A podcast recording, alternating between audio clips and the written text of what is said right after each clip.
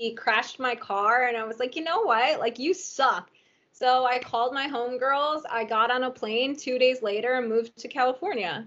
You know, and I was like, you know what? I'm like 90 pounds. I like look nasty. You know what I mean? I'm like not attractive. And I'm like, Yeah. you know what? Fuck this. Like I'm gonna stop doing pills. I'm gonna I'm gonna live a different life. You know. So I moved to California to be a pot kingpin. I was like, you know what? I'm gonna grow weed with my homegirls. We're gonna take over one grow op at a time. You know, it's gonna be rad. It's gonna be great. And then I did that. So then I uh, moved to California. I kicked blues, cold turkey. Um, I mean, I don't get me wrong. I did like a little Xanax here and there, Uh, okay. Yeah, Yeah. I was gonna say like but pretty much cold turkey kicked. Uh, it was fucking horrible. Yeah. Um, and then after that, I started drinking, you know, and just like being a normal person. I was like, I, my problem was opiates. Like, I don't have a Yeah, problem with anything else. And so, you know, I started doing a bunch of coke, shitty fucking coke. LA does not have good coke. I don't give a shit what anybody says. This shit is disgusting. Uh, I used to, I did mad coke, a lot of fucking Xanax, and I started drinking tequila.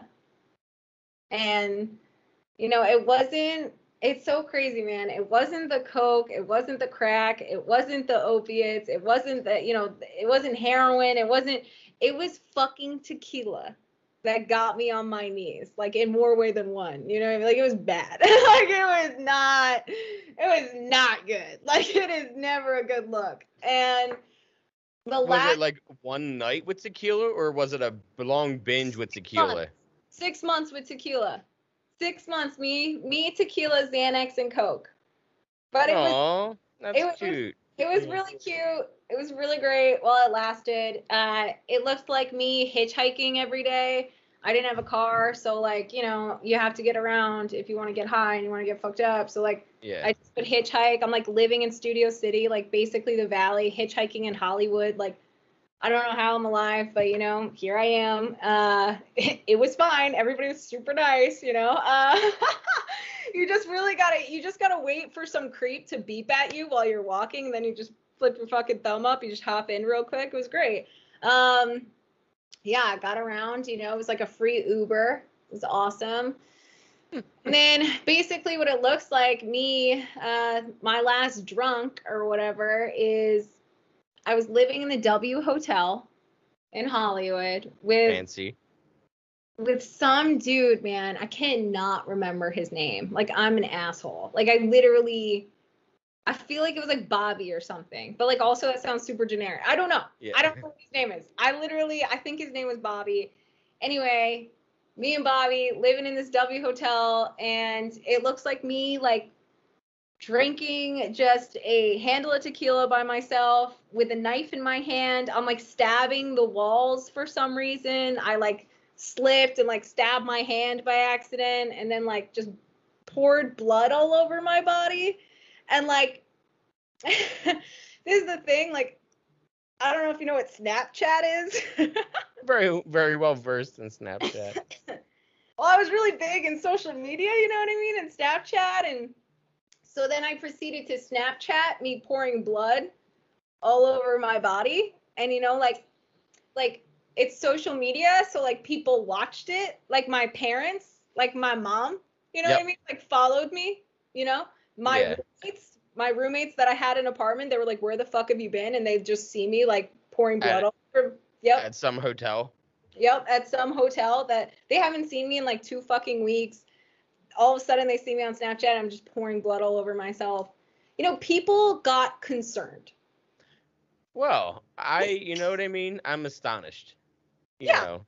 You know, which is like fair. I understand. Like people got concerned and they were like, "Okay, uh, you know, why don't you come back come back home?" And so I did.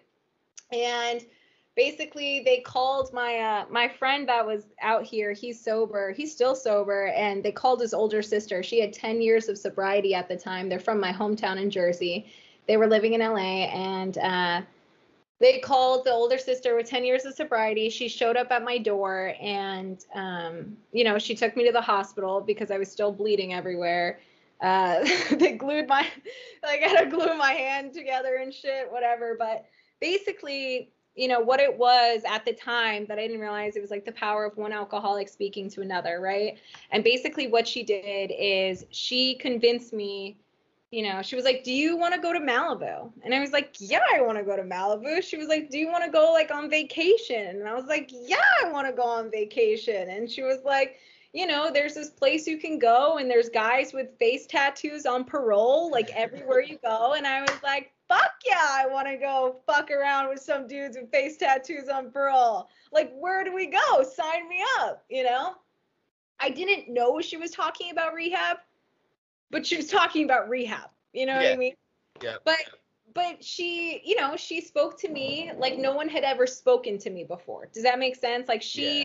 Related to me and she told me like, you know, whatever. And I was like, all right, dude, I'm down. Like sign me up. I'll go on vacation. I'll try it out. I had no intention of staying sober. You know, you know when like people are like, uh, I came, you know, on my bottom or something, or like I came in desperate. People are like, I went whatever. Like I did Yeah. not I did not go to rehab. I did not get sober out of desperation. Like I got sober out of straight fucking delusion. I mean, I fucking got tricked too. That chick that drove me to rehab, she told me that you weren't allowed to admit to rehab. Only you could only admit to rehab if you weren't fucked up. That's what she told me. Like that it had to be in my system, but I had to be sober when I got there. And I didn't know anything about rehab Yeah. right? Like all I knew about rehab that it was for like you know your tolerance to get your tolerance down because that's what all my homies did in Jersey. They went to Florida, you know, they would go kick it in Florida for a little bit, pick up some blues, bring them back, and they'd Yep. have tolerance down. And like that's what I knew about rehab, right? So I was like, oh, okay, so I can't get fucked up before I go. That's how she convinced me to not drink the night before, so I would still be down to go. You know what I mean?